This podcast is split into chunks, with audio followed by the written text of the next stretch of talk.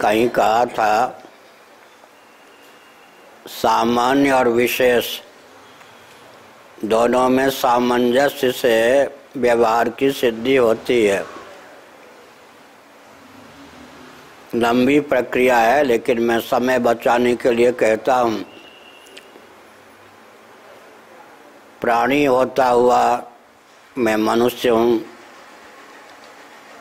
मनुष्य होता हुआ मैं हिंदू हूँ, हिंदू होता हुआ मैं ब्राह्मण हूँ। सामान्य के बाद विशेष और विशेष भी कालांतर में सामान्य हो जाता है। जैसे प्राणी होता हुआ मनुष्य हूँ। प्राणी होता हुआ यहाँ प्राणी अपने को माना या नहीं। ये सामान्य परिचय हुआ। इसका अर्थ यह है कि जो अपने को प्राणी समझेगा तरुलता गुल इत्यादि जो हैं, स्थावर प्राणी हैं, उनके प्रति भी अत्याचार, अन्याय नहीं करेगा। उचित मात्रा में उचित ढंग से ही उनका उपयोग करेगा। प्राणी होता हुआ मनुष्य हूँ, यह विशेष परिचय हो गया। फिर मनुष्य होता हुआ हिंदू हूँ और मनुष्य होता हुआ ये सामान्य परिचय हो गया, हिंदू हूँ, विशेष परिचय हो गया। फिर हिंदू होता हुआ ब्राह्मण हूँ। ब्राह्मण होता हुआ मारवाड़ी ब्राह्मण, मराठी ब्राह्मण आदि। सामान्य फिर विशेष बन जाता है।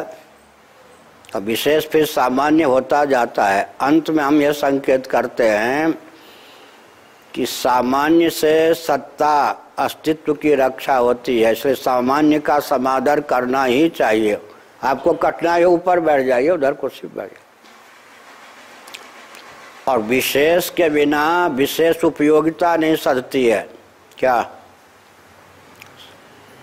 सामान्य के बिना अस्तित्व की सिद्धि नहीं होती है, विशेष के बिना उपयोगिता नहीं सिद्ध होती कि वो स्टील का पात्र है या नहीं।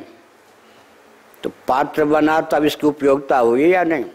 लेकिन स्टील को न रहने दें तो पात्र क्या रह जाएगा?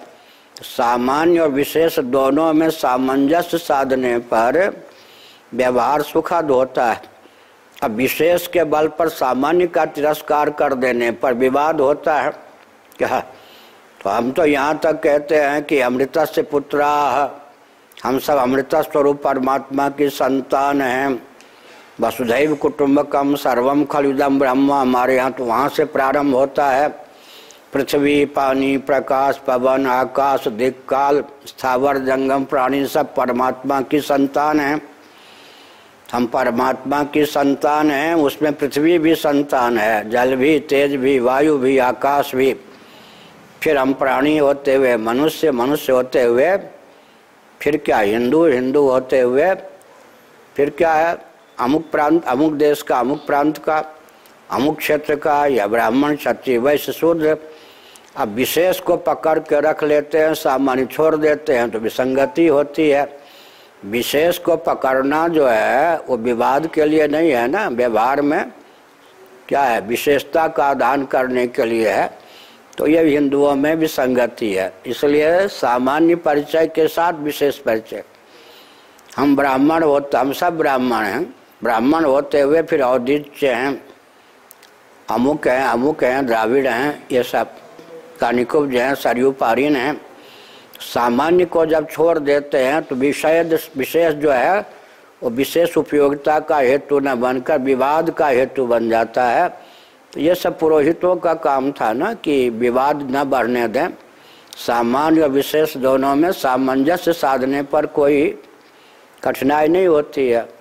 जब व्यक्ति सामान्य को छोड़ देता है और विशेष को पकड़ लेता है तो न विशेष का निर्वाह कर पाता है, न सामान्य का निर्वाह कर पाता है। इसलिए सामान्य को पकड़े रहने पर विशेष को पकड़े, तब विवाद नहीं, तब विशेषता का दान होता है, विशेष उपयोगिता होती। और एक प्रश्न